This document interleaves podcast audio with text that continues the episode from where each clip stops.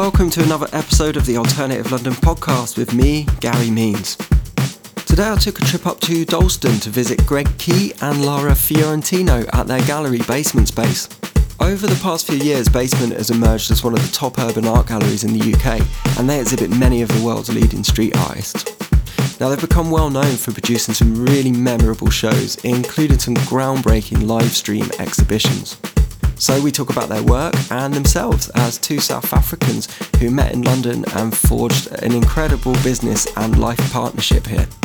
So, here it is the Alternative London podcast with Basement Space Gallery. Oh, that's real good. So, here we go.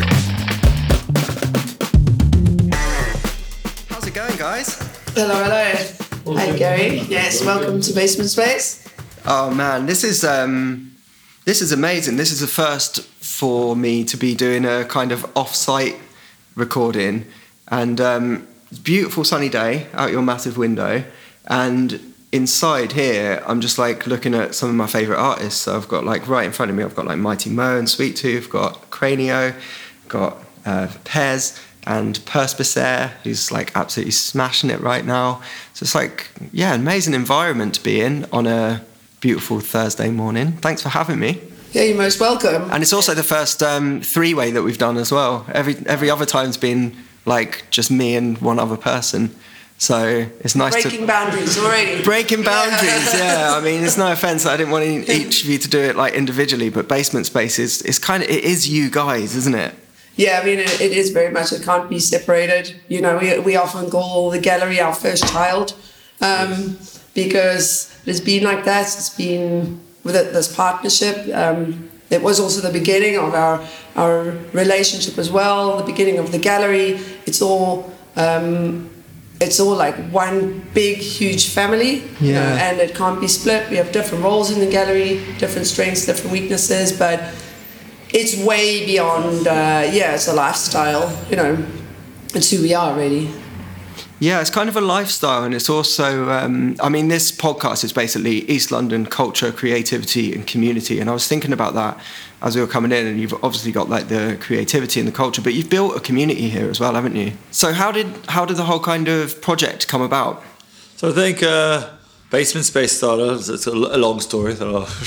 um, so way back when, before the gallery started, my kind of introduction into the art scene. I've always run restaurants. My whole life has been running restaurants, and um, I was disenfranchised with Facebook, and I was trying to think, good, I need to find a new medium, either Instagram or Twitter.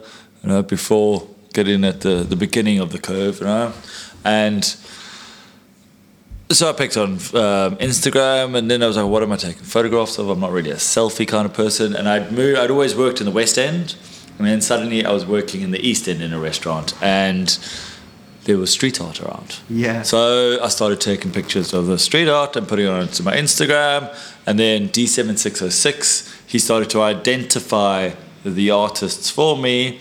So then it, it piqued my interest even more. Then I would go and I would find where these where these artists were painting, and go and just like assist and, and hang out with them, and then kind of ingratiated. Then I started to do the same for other people. I would start to identify mm. the artists on their Instagrams, and so I kind of started to get accepted in the artist community, you know, and then myself and Lara met.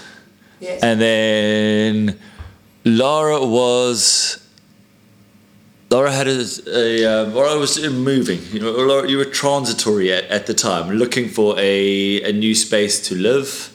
And, you, and Lara found this, the old basement space, Yes. and fell in love with it. It was an absolute shithole before she found it, and she made an amazing space out of it. it How did that space just sort of come about? What, what i think happened with I, that? I think i willed it into into being um, Yeah. i was searching for workshop spaces or bigger spaces i didn't really know and i found this place it was um, marketed as a workshop space but the location was just amazing smack in Dalston on Kingsland Road, and I, I really couldn't believe it. I asked them, "Okay, can what can I do in here?" yeah, he said, well, what do you want to do? And I said, well, maybe It's Wild West Wait, tells to do yeah, like. open an art gallery. Um, maybe we could do workshops here. And he said, "Cool, do what you want." You know, it was it was really a little bit fly by night. I went past the the agency that kind of connected me with, with, with that space, which I only subsequently realized was um, part of the old peanut factory, and it brought back so many memories. You know, I signed this lease, I handed over the money, um, and um, once I had the space, I went back to Greg and I said, "Oh my gosh, found this amazing space. I really want to start a gallery there, but I want it to be something um, really impactful and really vibrant." Um, and something that'll really bring energy and people to the space immediately um, because the way that we launched it was really important. And I said, Do you want to help me co curate the first exhibition? And Greg was, uh, uh, being the first time he did it, he was a little bit in two minds. He went away and had a, a think. And I think once he had started to put the proposition forward to a couple of artists, and they all expressed um, interest in was wanting that, to be part was of that, it was that night that there was a um, a battle, I think at Dragon Bar, somewhere in Yeah, the match yeah. kick bar kick. Yes, it There was. was a battle, and then Yes. um, when we signed up like thirty people on that Yeah. on that night, you know, it was a. Okay, for any listeners, we're not talking about like an actual battle. No, it no, is, no. yes, it's just a, a, a drawing battle. Yeah. Was that like a secret walls thing or something? Something like that? similar to yeah, that, Yeah, something like that. similar. it was yeah. run by Seeds, wasn't it? Yes. Yeah. yeah. Way back when. I mean, Seeds was really onto something then. You know, he did, um, if you think about it, Drips and Runs, which was live streaming Yeah. of artist painting way before COVID, you know. Um, yeah, I think he was. It was before his time with that concept. Yeah. Um, it was a really magical time, I think, in street art in London. There was a lot of painting that was happening down in Shoreditch and Brick Lane. Um, there were groups of people that were painting together. It was really vibrant. Um, Like, there like was a lot to see. 2015, I think it was. Yes, yeah. yeah, around to 2015. That was a kind of. Um, I mean, it's easy to look back on times with rose tinted glasses and, Mm. and stuff, but that was, I think, one of the golden eras for sure of, Yeah. of street art in London. Yes, I think there were there were maybe there were some that were before our time, um, like the 2010, 2011, um, Mm-hmm. when Burning Candy was really active around East London, and it still had that really kind of clandestine, clandestine, edgy element to it. Um, but this this period was kind of a new wave of street art. Um, and people who are actually from that time are quite uh, far along in their careers now. You know, Fanakapan was he was painting and he was really good and everybody could see that he was going places and he's really really um, come so far as an artist Yeah. it's massively impressive what he does now and this i mean this was it, it, it was also how we started representing this kind of new generation of street art so we we still work with emerging artists now, and that's the thread that we, we always try to loop back into the gallery. So people who are still practicing and painting on the streets, and then we we've been working with um, more well-established artists as well, as you mentioned at the beginning. Um, but I think that that's what, what really brings the diversity to the gallery and the authenticity, which is really important, I think, to what it is that we do here. You know, um, so like Perspicea, as you mentioned, he's he's recently his his career is really taking off. His work is remarkable. He's putting loads of work up on the streets. You know, it's it's kind of And he works here as well, doesn't he? yes, he does. Yes, Yeah. it's hundred percent part of the Amazing job. Part, Yeah. part of the family. the yes. gallery family. Yes. Yeah. So I mean, that basement was. It, it, it was it was such a crazy little place. Nobody wanted to commit to going down that single door, but once they did, they loved it down there. You know, it, it was like being part of a secret club, and we had some really amazing opening nights where we I mean we had to clear people out. Sometimes I went well on into the early hours of the morning. Yeah, it was it was a scene, you know. Um, and we were sad to leave it because it's kind of the origin story. You know, we were urban art underground or underground art underground. It was quite literal, but we needed um, we needed to grow as a gallery, and um, the new space I think is different, but it suits us. Um, it's allowed us obviously more visibility, and we're evolving. You know, you have to. I think you always have to evolve as a business or as a person. You have to keep growing. You know, when you stop, you stagnate and you start to lose focus. You know, why? What? You know, why is it that you're doing what you're doing? So we never stop here. You know, pushing and wanting to grow. No, Yeah. we never stop working. No, you don't. You work really hard, and um, I think at the same time when um, we had our gallery, Unit Five, I think it was a similar time that you guys started, and for me, Yeah. it was kind of a bit of a side project and everything else that we were doing because we had a space that was too big, and we wanted to figure out ways to use that and sort of having connection with the artist that was a, a kind of a, a natural thing to move into.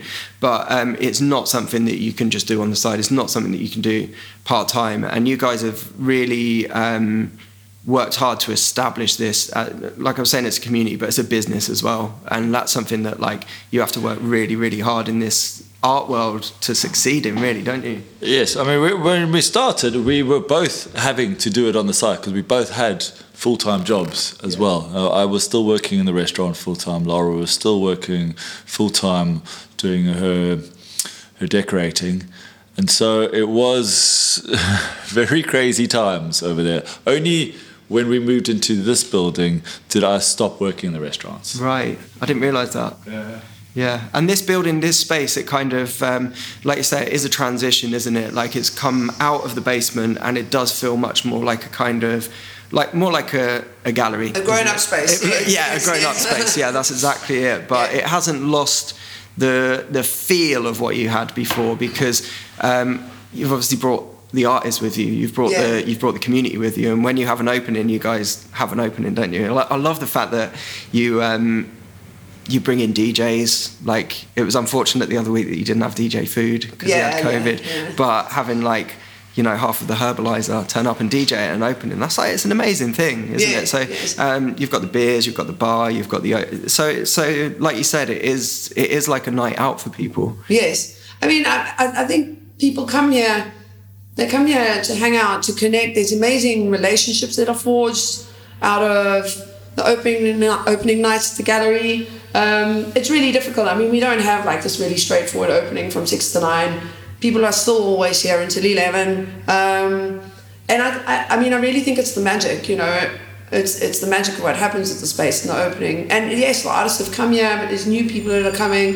It's it's definitely growing and expanding the gallery. Um, People know that they're going to come and they're going to meet interesting people because there's always Yeah. interesting cats that, that come. And it's been amazing to watch the community, like from our old basement days to where it was people that were photographers on the scene that have now become street artists. And I, I kind of feel that being in that environment, that they've met people, that they've become comfortable in what they're doing, and now they're fully fledged on the streets. Yeah, I mean, for me, uh, it was one of the biggest challenges I found about um, the pandemic with the gallery because I know that a lot of galleries were very successful with virtual walkthroughs, and they did um, openings that were strictly kind of uh, online viewing rooms, and we never really fully went down that avenue. We did 3D walkthroughs of the exhibitions that we did during um, the pandemic, but we never had a show that had strictly open and closed with not a person viewing it or being able to view it in person. And for me, it just when I when I saw those walkthroughs, it was great. It was great to see. Wow, this is the interior of a gallery in America and something that I had never seen before. But I felt this emptiness and this hollowness, and it it, it made the absurdity um, of the pandemic and, the, and, and the, the foreign feelings that you felt it made them even more acute because it was empty and i realized that that's what we loved so much about the gallery is the people that come and see the art you know and that, i mean that's really what led us to choose continuing to have an in-person gallery and not just an online site where you're trying to sell art and introduce artists and um, you know that's the that's the way we operate. There's no face there's no person and there's no kind of in-person experience at the gallery. You know we, we thought long and hard about this before we moved to the new space. And we realized that 50% of what we do here is that community and is is that coming to the gallery and feeling the vibe and and that can't be recreated just strictly online But you did do some amazing stuff online though. I mean, it can't be recreated, but um, just I'm, I'm looking at a skateboard here painted by Mighty Mo, and that Yeah. just right Yeah, behind you, and that just kind yeah. of brought that up that you did that uh, that live stream where Mighty Mo came and painted the whole gallery, Yeah. and you had Grooverider DJ, and, Yes, and for me, like just sitting at home, like being able to watch that when you know, like you. You've done everything to death. Like you've completed Netflix. You've like done Yeah, all your yeah, stuff. yeah. Like and just to have something like that pop up was like it was such a great concept and it was so like needed at that time i think for a lot of people I so mean, you did some great stuff and you survived the pandemic as well and um, for, for an in-person business to have kind of got through that um, in the way that you did is like really admirable i think Yeah, I mean, I, th- I think there's, as as it has everyone, we've emerged completely different people in a completely different gallery and space. And if I look at it stronger, you know, uh, even more resolute about what it is that we want to do, um, because once something like that happens, and you you really have to dig deep to find the motivation to want to carry on. Um, and not give up with, with the future being so unknown. And I think, you know, we what I find interesting now is how we've like reverted so comfortably back to like the in-person events and everybody's and and you know, a year ago that was completely taken away from us, you know, and and how you know, I, but what I do now is I, I, I try to look, you know, from an outsider's point of view and go, look at this, like soak it in because, and appreciate this, you know, and I think that we've emerged with, you know, a bigger sense of gratitude um, for being able to do this and for the possibilities that we have in the future. But that, um, that live stream with Mighty Monkey was amazing, wasn't it? Like, Epic. Absolutely epic. Yeah. it was wasn't it We, I think it, the, because the December lockdown was, or November, it was. It was November. It was, announced. It was like October, last minute. November on uh, because it was just before Sweet Toof show, so it was right at the end of October, and we were just yes, we weren't sure if it was going to be actually be able to have an opening or not. And then it was like a, a week or two, a week before it, I think, or two weeks before it, that we had to um, suddenly swing around and make it into a live Yeah. stream. Yeah. But it was a kind of Mighty Monkey's idea as have well. and like internet um, before it. Or, Yes, it was just um, it was really magic, you know. And I think that we decided we decided with them you could create the canvases in front of the people, and they could see it happening, and then have the option to buy it as well. And then because it was lockdown, we got Grooverider, and we had when I mean when we were connected with them, that was totally by chance. And we asked them, oh, "Did you want to live stream from home?" And um, the lady who um, facilitated this for us said no. He wants to come and be in the gallery and be part of it because he couldn't bear being at home. He was so over it. You know, DJs really had nowhere to go, nowhere to play. And um, I mean, yeah, that happened. You know, one cold night of November. everything just happens lockdown. that organic happens Yeah. you know Yeah. It happened to the, his dj booth that we set up it was an artist uh, he had sent over crated work we looked at that and the um, Grooverider said it needs a, a setup and we're like right let's take this and let's Okay. build a stage let's build a, uh, Yeah. a, a booth for you out of this uh, out of this crate Yeah. which then became the Christmas tree Yeah. we got the tailor off the back to um, to stitch like a massive white screen for us out of fabric. I don't even know where we got the fabric. He turned that around in a couple of hours, so we had a, you know, there were projections behind Grooverider. Everything was, um, yeah. I mean, even so, it, it didn't go without a hitch because um, we had some technical difficulties that led us to be 20 minutes late, and. Um, I couldn't bear it. I was um, I was watching the viewers all log on, and it was just an empty empty screen. You know, I mean, it wasn't. It was it was fairly stressful. Grooverider was looking at us like, mm, you know, like amateurs, but we got there in the end. yeah, and it was actually a cracking night, wasn't it? Yeah. wicked It was quite it quite funny because the previous live stream that we did that we had right in the beginning of lockdown where it was uh, there was my mate in South Africa who I'm just trying to think how it all came came about. You did the tech part of He did the tech part. Yeah. We had put a shout out on Facebook for somebody to do something, uh, somebody tech minded. My mate, that I grew up with had answered, thinking that it was just like sorting out a router kind of problem. Yeah. You know? He's super, super clever. We told, we explained, like, we want to do this live stream. He knew nothing about live streaming, zero. None of us knew anything about live streaming. He taught himself within a week. Two weeks later, we had the live stream, which went off without a hitch. We were all, the artists were all over the world, obviously. Yeah. And they were using Twitch on their phones. Somebody would be helping them with Twitch on their phones, doing it. There was um, Josh was here. Joshua Josh was in Hackney. Donovan was in Cape Town. DJ was on a rooftop in Mile End. We were in Mile End. Yes. And this all went through seamlessly on this phone, not having known like two weeks before. Seamlessly, there wasn't a hitch at all, all the way through, right? So many moving parts, so many moving Yeah. parts. And then when it was in house, where we had somebody that was professional filming, like we had so much, and we'd had um, sound checks and everything before. Then we had, Then we had technical issues. Go figure. Yeah, I suppose as well, like part of having a, a gallery as well is like you're doing show after show after show, so or you're doing project after project, so you do kind of constantly get that variation of people that you're working with, but also that like start of a project, finish a project, a bit of a sense of achievement, and then kind of move on to the next one. Well, It's, it's even closer Yeah. than that. You know what I mean? Some days it is, some shows there's three days in between taking down and putting Uh-huh. up the next show. So it, it really rolls, and you've hardly even stopped the show before that show started. Mm. But I mean, uh, in the sense that what do you do next? You know, how do you how do you change it up? Yeah. Is that what you're referring to? Well, kind of a little bit, but also you guys are quite ahead of the curve. Like behind me as well. I noticed when I came to the uh, the ePod show, which is up at the minute, which is like amazing. Um, I noticed a little sign that says, "We are happy to arrange payment plans on artworks and also accept crypto payments." Yes, yes. It's the first time I've seen that anywhere.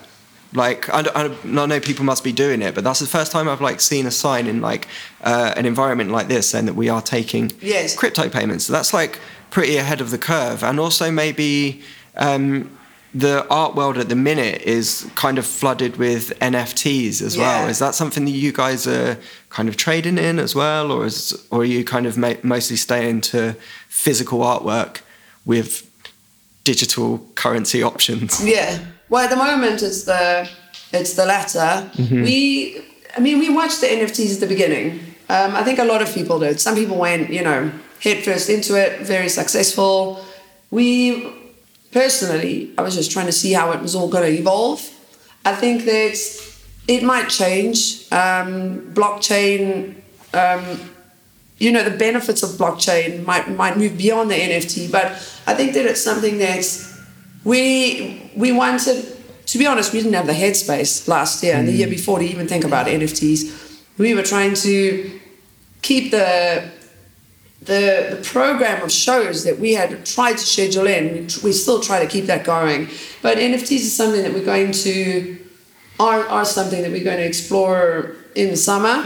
Yeah, I think, and and I think it's interesting. It's a really interesting medium. The applications of it are interesting, but also when you know a lot of people that are coming to the gallery and young collectors as well, they. Um, some of them are creating their own NFTs. That's what they do as a business as well. Where they're working. I think one of them is working in collaboration with um, IMSA at the moment, and so for them, they you know, cryptocurrency is very much part of their world, and being able to facilitate sale of art because they can pay um, through a method that really suits them and is easy, I think is, is It's definitely about making things real. making things easier for your guests, for your clients. You know what I mean? So it's uh, taking away the barriers. That's what they want to pay with. Hell, I, I will take that. You know, whatever it takes for us to be able to put artwork up on their walls.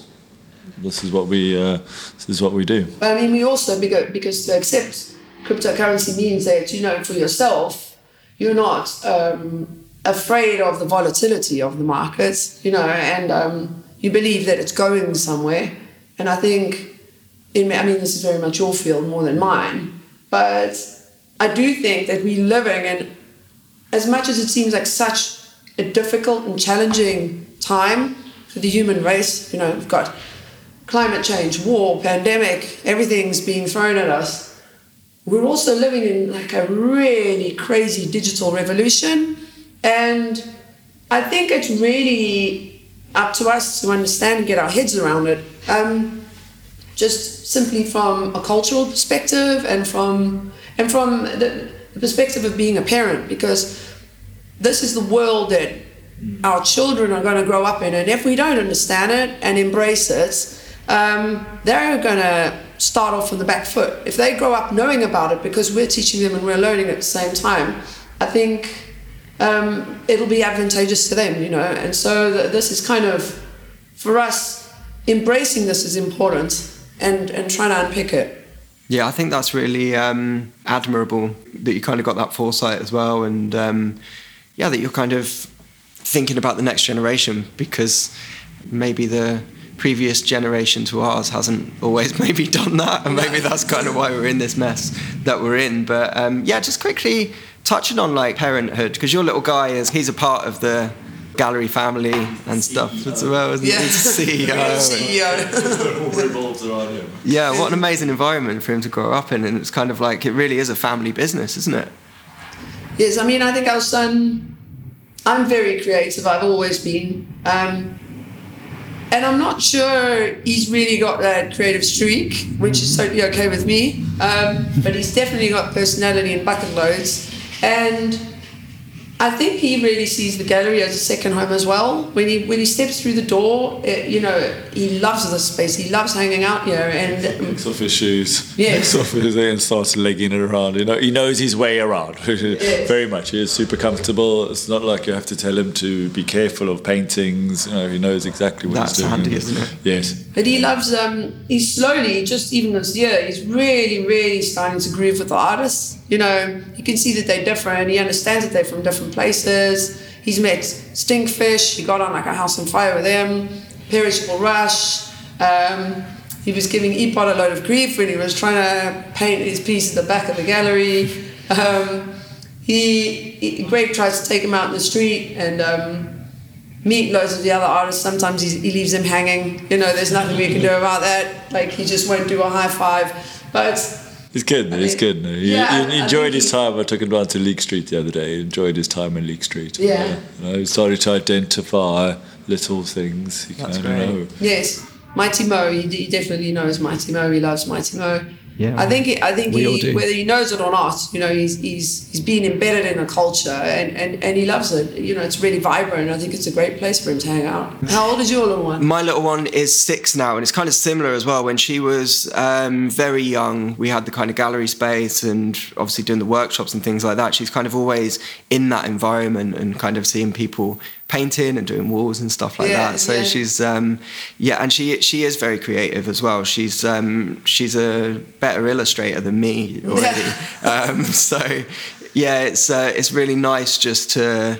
Um, just to see her kind of engaging with that world that um, I was speaking to Greg this morning and um, we were just saying like you know I grew up on the Isle of Wight and it was um, back when I was growing it's, it's, it's a lot better there now. We have the festivals and we have things going on. Um, but when I was growing up it was a bit of a cultural wasteland. There wasn't really um, there wasn't galleries. There wasn't um, gigs. There wasn't a skate park. There wasn't anything like that. So we had to kind of get off the island to do those things. Yeah. So I think that um, having a daughter who's growing up in London and East London in particular, I can kind of see the the value in all these things now. Yeah, Um. That that are so important for her to just have as something that's naturally around than Yes. something that she's going to have to kind of pick up and learn in, at a later date. But you guys as well, you're both from South Africa, but different parts of South Africa, right? Yes. Um, and you, but you met in London. Yes, yes. We didn't know each other in South Africa. We met in London. Greg is from Cape Town. I'm from Johannesburg. Um, they're very different parts of the country. They're a two-hour flight apart. You know, that's really big, um, South Africa, but also totally different state of mind. Um, From um, it's, I suppose, the difference between. Though I've never been to LA, but the difference maybe between New York and LA, you know, Right. New York is business, um, and LA is lifestyle. You know, I think that that's um, that's the note. Like Cape Town is very beautiful. It's very European. Johannesburg is a real beast of a city. Um, It's got a lot of energy, a real hum about it. It's actually really historically interesting. My great grandmother um, used to go around in a horse and cart through Joburg town collecting laundry. Um, I mean, you would never really believe that, you know. Um, pardon? I did not know that. Yeah. Um, she also used to get front row seats at the boxing match, a 90 year old woman, you know. Um, yeah, she was quite a character. So I think, um, you know, they, but, but I love Johannesburg, but it was, a, it was a challenging place to grow up, that's for sure. You know, I think it's really, In what way? I think that you, well, uh, you know, with the, the obvious history associated with South Africa, you know, we both grew up in the height of the apartheid. And that was something we weren't even aware of when we were growing up. Um, that's how strong the propaganda was. And I think that when later in life, when it came to being in high school and then um, I went to university, Greg went straight into work, I think that South Africa is an amazing, vibrant place, but I didn't find it liberal enough, you know. And I think that a large part of South Africa, or certainly at that time, was coping, you know. And coping, we we lived with an immense amount of stress, whether we knew it or not, you know. Particularly when I was in in high school, and I think that we, you know, coming from that environment, um, it either makes you seek out something that's more liberal or a different kind of lifestyle, which is what a lot of South Africans did. But a lot of my um, South African friends in London, I didn't know them in South Africa, but we're of a, you know, um, we're all very like-minded, very strong, very opinionated, educated, um, and very liberal. And I think it was kind of seeking out that culture and that difference because we weren't getting that enrichment in South Africa.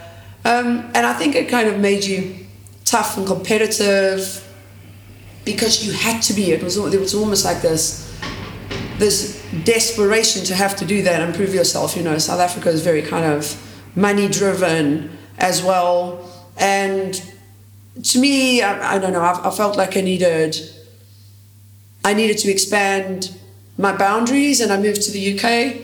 Um, and it's been a journey, but and you know it's been difficult because you will always have a kind of um, you, you know a shift of a sense of home because the place that you've come from doesn't really exist the way you remember it, and the place you're always slightly different from the place that you live in. But this is why I find London such a a special city because there is something called a Londoner. You know, um, we aren't English; we're South Africans. I think against all odds, and not being from England, we've we've opened a gallery that I feel like embraces a load of street art culture that we've come to learn and love, and I think that's the like the organic beauty of London. And as a touching back on being a parent, you know, I question all the time whether it's is it a good thing to stay in London? Is it bad? Is it? But I think ultimately it's good because you want to you want to raise an engaged little human, don't you? You know, um, it's good that they have a positive sense of childhood and freedom, but also to really have their eyes open to how the world is, you know, and not how you were taught for it to be. There's still loads of labels, I feel, as a South African, that I live with daily. And that's just because that's how we were taught when we were growing up. I'm still digesting it. Yeah, I, don't think it'll, I don't think it'll ever get easier, really. No, it sounds very um, like confusing. and- Yes. And, kind of yeah, very stressful, like you said as well. Yes, yes, it's super stressful. You know, something I, I think Do you feel the same, Greg, in that sense, With Axel growing up in London, or being or South just being a South African in in London, or just your kind of heritage as well? not, not as much. When I came across, I came across uh, in my in my very early twenties. I think I was twenty one when I came across, and I I hadn't imagined that I was going to stay over here. A friend of my best friend was living between Cape Town and London, and I always would hear what's going on in London. And when I came across, I came across to I wanted to listen to Massive Attack play a, play a gig. I wanted to go to the Whirl-Y-Gig. You know, things like this. Things that like are. I want to go. Off, I want to go to, to London and party. You know, um, I imagined that I would come into London, stay a bit in London, then go across Europe, do a little bit of a European. I mean, I only had a, a two-year visa at that stage, um, and then go back to South Africa. You know, I hadn't imagined that 22 years later that I'd still, 24 years later that I'd still be here. Um, and then I love London. I, I, I couldn't, I couldn't leave it. You know, Cape Town's a beautiful life. Cape, Cape Town has been my it is my home it was an amazing place to grow up I will I will always cherish having grown up in Cape Town because it was really a free easy beautiful city to grow up I would have hated to have grown up in London absolutely chalk and cheese I would have hated to have grown up in in Joburg um, Cape Town was just that right balance for me and then, I mean, I, I wouldn't like to live in Cape Town now, but for youth growing up, it was perfect. Yeah. Um, I don't feel like I. You don't have a yearning to go. I don't back, have a yearning to go back. It's, oh, Yeah, you guys You are know, it's- practically Londoners now, aren't you? Yes, I mean, you, you get used to being in a first world city. You get used to things. Wor- I mean, it's getting worse now, but you get used to things working. You, know, you get used to just the simple things that you take for, for granted over here. Wi-Fi, Yeah. ba- basic human need. Like in South Africa ten years ago, you'd be on dial-up. You know, like literally, like Yeah. these kind of things, like public transport. Yeah. South Africa, you wouldn't take public transport. You know, here you wouldn't dream of not taking public transport. The postal service is not great in South Africa. You know, I mean, there's so many things that you get anywhere. used to over here. It's like, okay, Yeah. this is this is normal life. I, I couldn't go back to. In a lot of ways you have to because I was sort of splitting my time between London and Lisbon as well. And as much as I love Lisbon and I love Portugal and I love the culture there you do realize that as soon as you get out of London a lot of places do feel like a small village like compared to when you feel like Yes. services and stuff like that. Um, but you just kind of touched on then that like um, maybe things aren't getting better anymore or things kind of are getting worse. Is that because I, I know I've spoken to you before about the effect that um, that Brexit has had on the gallery, things like that, but also things like um, gentrification in the area as well. Um, maybe with the gentrification, there's kind of a positive side for you because there's more people moving into the area that have the money to spend on luxury items like artwork to put in their living rooms and stuff like that. So maybe on that side of it, you're kind of on that on that cusp where you see the positives and the negatives of it. But um, yeah, what what do you feel about those those sort of things? I'm going to let Bre- Greg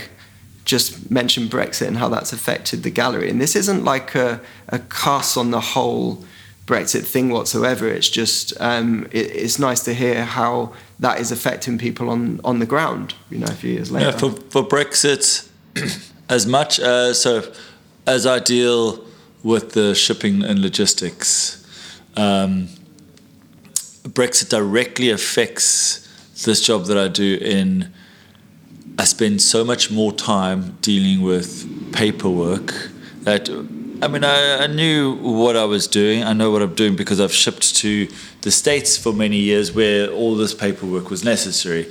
But now there's so much more chance that shipments might be returned, shipments might be delayed. When you're doing exactly the same thing as you've always done, just it's difficulty. There's blocks, you know, and then I'll end up spending maybe ten or fifteen hours on something that would have taken me an hour. I'm not getting. It's not like I'm making any money for those fifteen hours. I'm just dealing with bureaucracy and just rubbish bureaucracy. so you're so you're basically um, it's kind of added stress for no added stress For for, no for, for no financial return on it. You know, um, obviously in terms of sales, the European market suffers. The American market is still strong. That still keeps on going as it was, but the European market now, people are getting stung with their with their charges. You know, so they are less likely to be buying from England rather they buy on the on the continent, yeah which really affects our uh, our bottom line. Yeah, for sure. And what about the um, what about the sort of impact of gentrification around East London? Because you're kind of a little bit, you're in Dalston, and Dalston is a is a great spot. Um, you're kind of just out of that main kind of Shoreditch epicenter where the where the big changes kind of accelerated out here. Um, do you kind of feel any of that at all with like rising rents, or do you feel like there's there's that kind of threat to you? Because because when we're down in that area, you're always looking over your shoulder for the for either the space that you're in to get developed and you get kicked out, or for your rent to go up to a point that you can't afford it anymore. Yeah, yeah. I think that will be a reality for us, you know. Um, and there's not really all that much you can do about it. it it's kind of a double-edged sword, gentrification.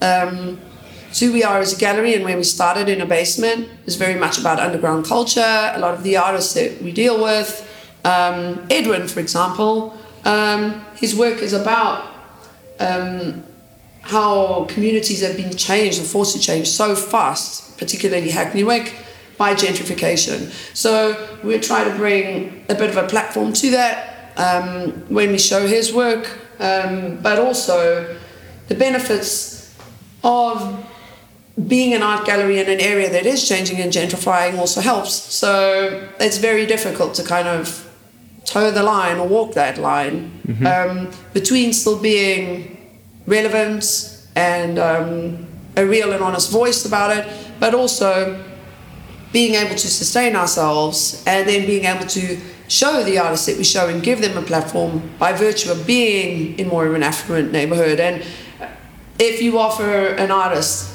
a show on, um, you know, on Bond Street or somewhere in central London, you know, um, and you offer them one in Dalston, there is definitely the perception that the one in the central London or you know the busiest roads in town, or the most affluent, you know, um, what's that one, Berkeley Square, you know, um, if you offer them a show there, that you know that area is not gentrified. It's it's it's way beyond that. So you know there is always the perception of status when it comes to a, a gallery, um, and it's something that we're still navigating. You know, I, I think it would be interesting to explore um, almost moving, doing external projects with the gallery so the gallery continues to work as it does and represent what it does, but kind of take the gallery to different parts of Europe as well as different parts of London and see how the response is and how it changes and diversify the audience through here. Um, that also, I suppose, to just bring our flavor to those spaces and see if the different parts of London react differently to what it is that we do here. Ultimately, Dalston will be gentrified eventually. You know, Yeah. it's like like properly cleaned up. You only need to walk down Broadway Market to see that. It's totally different from how it was.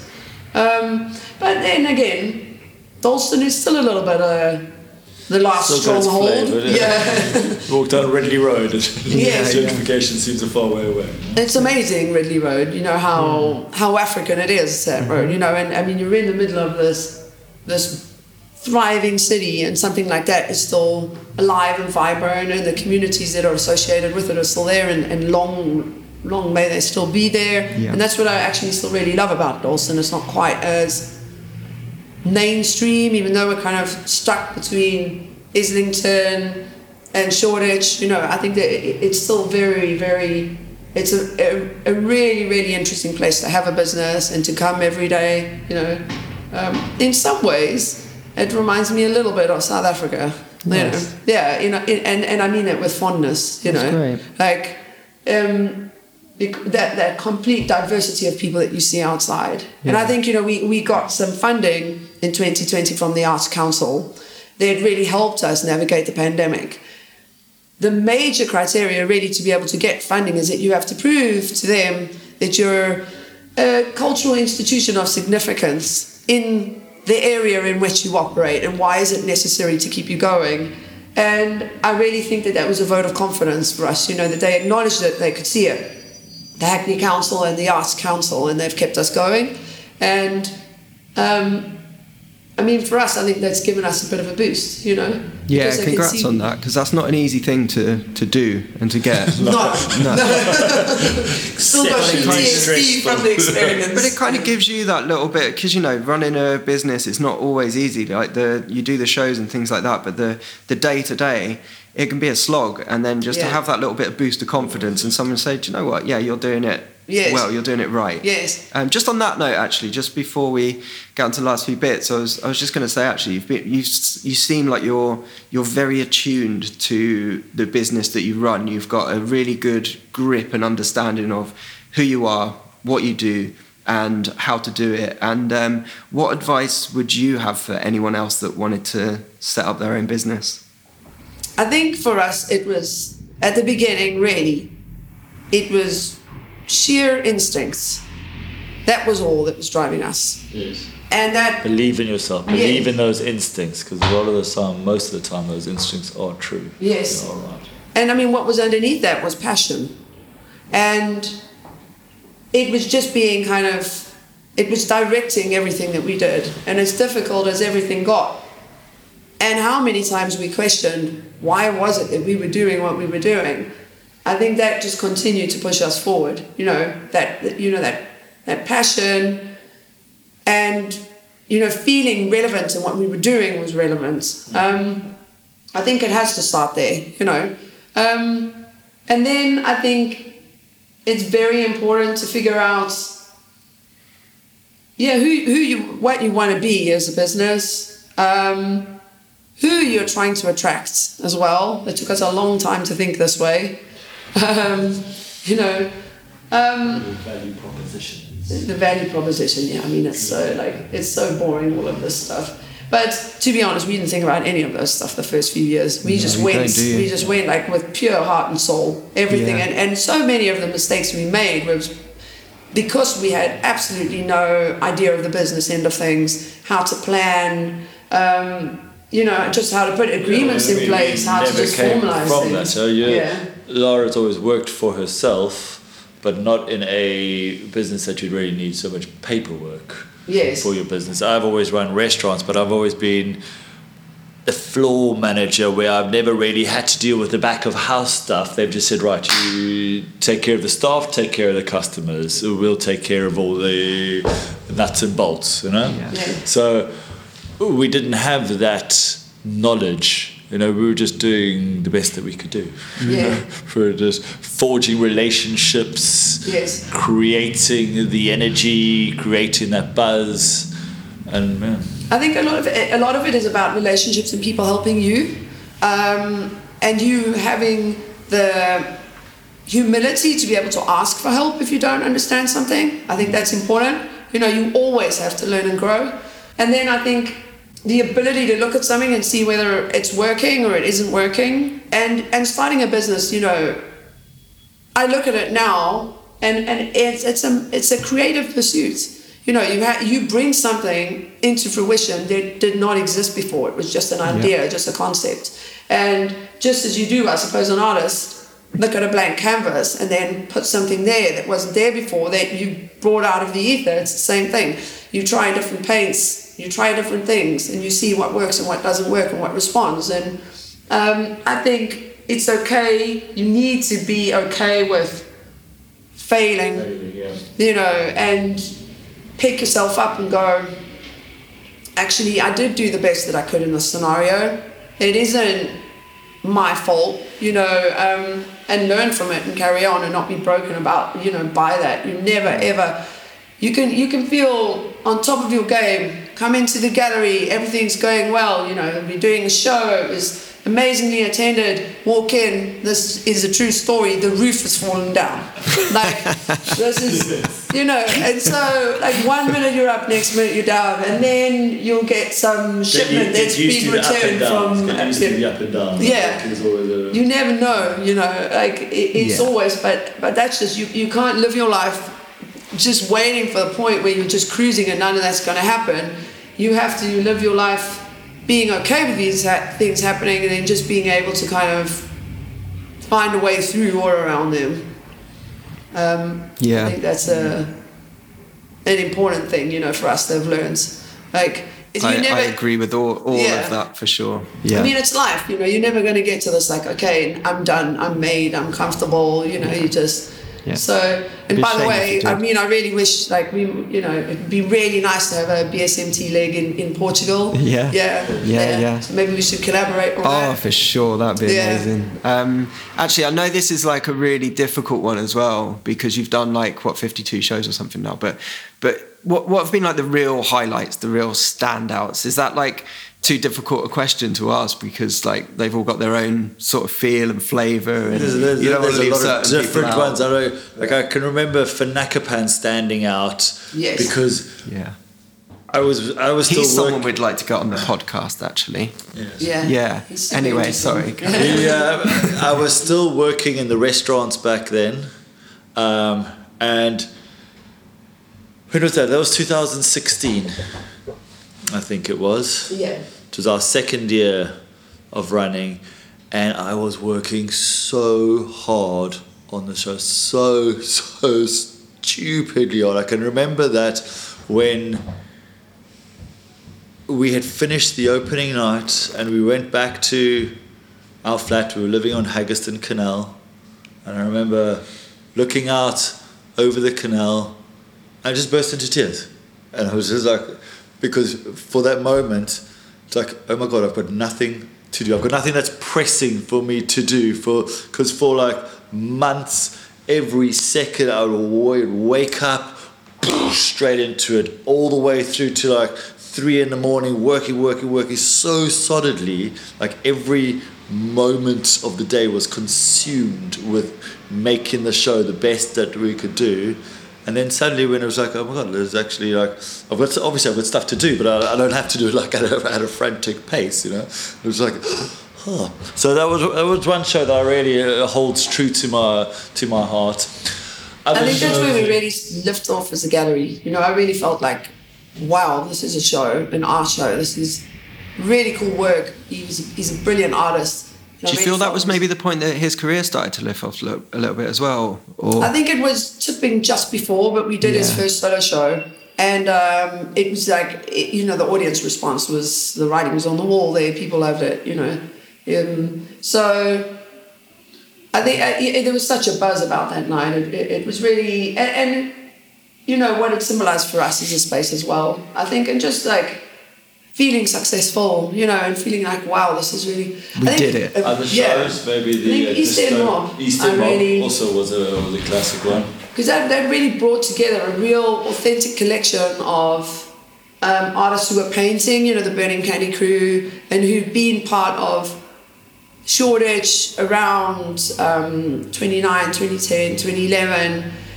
It, ju- it just really changed the whole, it changed the momentum of the gallery and the artists that we work with. And it's something that actually we really, really love. You know, like I have like small little memories of how Shoreditch was around that time, but I think it's such a unique period in time. You know, in in the history of London, really, and I think it needs to kind of be documented a little bit more. Um, because it's super interesting, and that, that show was a load of fun. That also changed the momentum of the gallery. In Dystopia, yes, was a- Dystopia was a great run because that was the reopening of this space, yeah. and it was absolutely rammed that show. It was a it was an interesting show to put together as well. We did. Um, it was it was around climate change, and this was in 2019. So all of a sudden, it was like the veil had been lifted from everybody's eyes. Like this, this is actually a real problem. This isn't. We're cruising towards something that's serious with our blinkers on, you know. And I felt like it just there was there was a zeitgeist in in the news in the community, and and we kind of channeled that at exactly the same time. And we had climate change talks in the gallery at the same time. There was some of them were organised by Extinction Rebellion, another one by a climate change professional that we had here. A lot of them were really about just delivering the facts and how to approach it, you know. But um, it was, you know, that that felt, um, yeah, it was definitely it was a, like a physical change and a psychological change for the gallery as well. Doing things that were quite meaningful. I think the live stream for me was one of the Yeah. the first live stream, the one that was done strictly on the phones, you know, that was definitely a highlight. Um, because we were just sitting at home and this whole thing came together with the use of a mobile phone and some friends, you know, and it, and it went on for six hours. The live stream was five hours, and then we had um, another friend who was a G- DJ do the sixth hour. But people, our friends all over the world, could actually watch it and attend the show and be part of it. And what what we tried to do with that was bring the humans back to you know like the part that we love about street art, which was watching people paint. Um, And I think also that one was so special because it was people that you would never watch paint. You, Yes, would, you wouldn't get that opportunity to be watching Sweet Toof. You wouldn't Yeah, see sure. necessarily Yeah. Rowdy or Dscreet or Mighty Mo painting on the streets, you know, because these were things that were done in more clandestine time. They would be at the dead of night, you know. Yes. and, uh, he managed to find a buddy. They found like a lockup outside of their outside of their jurisdiction because they were very strict in Spain. He had to go outside of his jurisdiction. They went on the he painted the inside of a shutter, not the outside. So he went in, closed the shutter behind him, and then they switched on a car and they used the headlights so that he was able to paint. And his piece was about um, the rent rises, yeah, in Spain. But I mean, that was just people had to find a way, you know. Good quality. Yeah, really was. Amazing. Yeah. So what? How amazing when something like that, when you can pull something like that together, eh? Yeah. Yeah. But it was just their willingness. They, you know, that they were like, okay, cool, we're going to do this. I think if you've got a good concept, you can get people on board with it. Yeah. And, and I think that's the thing as well. And like you said, you've you've kind of had legends of the scene um, as part of your journey, but that's I think because you're providing a platform that they can get on board with and they can believe in. Yeah. And that's kind of testament to you guys and to the amazing artists as well that that have come through this space. Um, before we finish up, the suits, guys. Yeah, I knew you were going to ask about those. I, know, I, I almost forgot actually. Yeah. I almost forgot. But for those of you who don't know, we're going to post a photo of this um, uh, of this podcast. We're linking it on our Instagram. We'll probably fo- post a photo of the suits because I absolutely love it, and it kind of, to me, it embodies like. Um, it embodies like you and your enthusiasm for being a part of this project it like brings everything together and is kind of like this is who we are and what we do. And i think it's brilliant. So it's like um, jumpsuits with the BSMT Space logo all over it. How did that come about? Was that like your idea or was it with someone else? That was uh, Lara's idea. I think it was when we were doing skeleton cardboard show. yeah. his solo and we needed something to make an impact. And it was like a few days before the show maybe maybe even maybe like a maximum of a week before the show Yeah. that this idea came around. And we asked our screen printers to we were like what can we do? What can we do? And then we you are we went straight to uh, we asked our screen printers um, hippo screen printers Lynn. And she turned around she started to screen print the lay the logo and then eventually what did she do then she got transfers Yeah, she basically did whatever she could to, to- to get to them over the line. Yes. But the, re- no, the real motivation for us was Gilbert and George come and they eat the, I don't know, I haven't seen them a long time, but everybody knows. They come and eat in Dalston, same time, 8 o'clock, they're standing at the same traffic light, which was directly outside the old gallery space. We could see them, we could time it, we could time the seasons by it. Um, they would cross the road and go into the Mongala Cross, and then they cab it, I think, back to Shoreditch. This was pre-pandemic, and I said to Greg, if we're going to hang out in Shoreditch all the time, uh, in Dalston all the time, we may as well be like Gilbert and George and just wear the same suit all the time, go up and down, and eventually people will start to know and recognize the gallery and it's part of the space. I showed Greg a mock-up, and he said, "Nah, uh, no thanks. I'm not wearing this. This is the real truth, Liz." Yeah, and then he said maybe I'll just have one logo on the back. We'll see. And then Lim put these things together. He put it on, and Greg never takes it off now. His has actually got holes in it. You know, we need we need to we need to evolve the concept. Yeah, because people stop us on the street. They don't even know what it means, and they say, "Hey, can I buy one of those? You know, where can I get?" All the time they tell us at every single opening. So to really bring a Yeah. chuckle to me to see other people wearing that Yes. it really would yeah imagine people turning up to an opening and there's like Yeah, loads of yeah. people in Rock on, rock on. it could happen yeah. We, I mean, we were putting them into production, and then this literally, like a lot of things, um, stopped because of the pandemic. But it, it, I mean, we get asked so many times. It's just we have to change it. You know, we're thinking about like you know, like uh, karate where you get different color belts. Yeah. so you get different Leveled different tiers of jumpsuit. Yeah, yeah. Yeah. Start the little boy off in a little white one. Yeah, yeah, yellow, yeah. red. And yeah. then work your way up. You know, it's like as well as how many shows have you attended? Right, you get the gold. yeah, that's so. Amazing, guys. Do you know what? This has been such a pleasure. I've um, I've had a really lovely time, Yes, as likewise. always, chatting Yeah. to you guys. And um, as always, you've been the perfect hosts, and I really appreciate you coming on and doing this. Thanks so much. Uh, thank you for Thank your you, man. enthusiasm, Thank for you your for your interest time. in what it is that we do here. Yeah, You're man. always at the shows. You're always bringing the vibes. Thank you. Viva Basement and, Yeah. uh, and, and Viva you guys. I Viva hope Gary. long long may it continue. Thank you. Thanks, thank you, man. Cheers, guys. Thanks so much for listening to this podcast. I really enjoyed speaking to Greg and Lara. They're really inspirational people. Now, they've got some amazing shows in the pipeline, so if you don't already, then go follow them on Instagram for the latest news. And as ever, we'll put all the info on our Instagram post for this episode.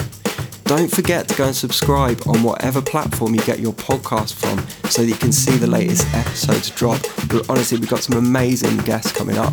You've been listening to the Alternative London podcast with me, Gary Means, and edited by Stu Ballingle.